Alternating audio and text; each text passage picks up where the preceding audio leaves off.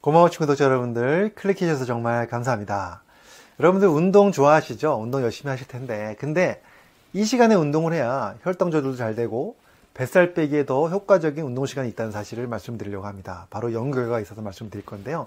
과연 어떤 시간에 운동하는 것이 뱃살이 잘 빠지고 혈당 조절이 잘 될까요? 관련된 연구 소개 해드리도록 하겠습니다. 궁금하시면 끝까지 봐주시고요.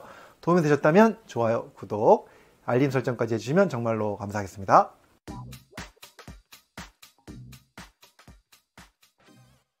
안녕하세요. 교육을 전공한 교육하는 의사, 가정의학과 전문의 이동환입니다. 오래전부터 많은 연구자들은요, 운동 효과를 극대화시키기 위해서 어느 시간에 운동하는 것이 좋은가를 연구해 왔습니다. 그런데 오늘 제가 소개해 드릴 연구는요, 여러 가지 운동 효과 중에서도 바로 두 가지, 뱃살 빼는 것, 그 다음에 혈당 조절입니다. 이 연구는요, 2020년 11월 달에 Physiological Report라고 하는 국제 학술지에 나온 연구인데요. 네덜란드 연구진에 의해서 연구된 것입니다. 보면 32명의 당뇨 환자를 대상으로 운동을 시켰습니다. 그래서 두 그룹으로 나눠서 한 그룹은요, 오전 8시부터 10시 사이에 운동을 시켰고요. 그 다음에 또 한 그룹은 오후 3시에서 6시 사이에 운동을 시켰습니다. 운동을 어떤 걸 시켰냐면 실내 자전거 타기를 시켰습니다. 굉장히 강도 높게 운동을 시켰고, 그 다음에 12주간, 그러니까 약 3달간 운동을 꾸준하게 시켰습니다. 그리고 나서 이분들 중에서 오전에 운동한 그룹과 오후에 운동한 그룹이 어떤 효과가 있었는지를 비교해 봤는데요. 일단 두 그룹 중에서 어떤 그룹이 효과가 있었냐면 바로 오후에 3시부터 6시 사이에 운동한 그룹이 효과가 있었다는 것입니다.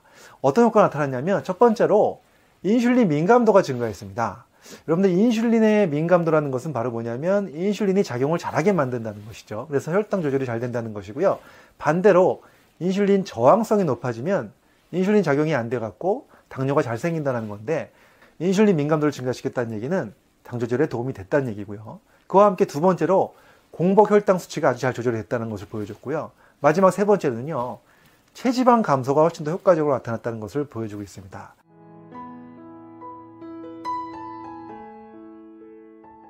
그러면서 연구진들은 뭐라고 설명을 했냐면 그 이유에 대해서 자 오후에 운동을 했을 때 저녁 식사 때 들어온 칼로리가요, 훨씬 더 빨리 대사가 잘 되고, 빨리 소모가 잘 되고 만드는 그런 몸으로 만들어졌다는 것입니다. 그래서 이 저녁 식사하는 것을 빨리 좀 소화시키고 대사시키는 것은 오후에 운동하는 것이 더 효과적이었다는 말씀을 드리고 있습니다. 그런데 물론 이 연구의 한계점도 있습니다.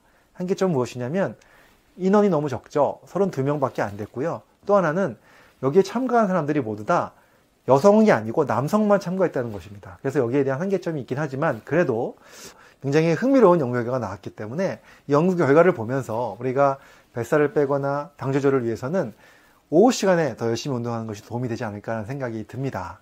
근데 사실은 제가 과거에 다른 영상에서 하루 중 언제 운동하는 것이 좋을까라는 영상을 올려드린 적이 있습니다. 그 영상에서는 이러한 뱃살 빼기라든가 혈당 조절이 아니고 특정 암과 관련돼서 좋은 시간이 있다는 말씀 드린 적이 있었는데 궁금하시면 그것도 한번 꼭 봐주시면 도움이 될 것 같습니다. 자 오늘 이렇게 운동 시간에 따라서 이 뱃살을 빼기 또 혈당 조절에 어, 도움이 되는 시간이 따로 있다는 말씀을 드리면서 여러분들 운동 열심히 잘 하셔가지고요 더 건강한 생활 되시길 바랍니다. 감사합니다.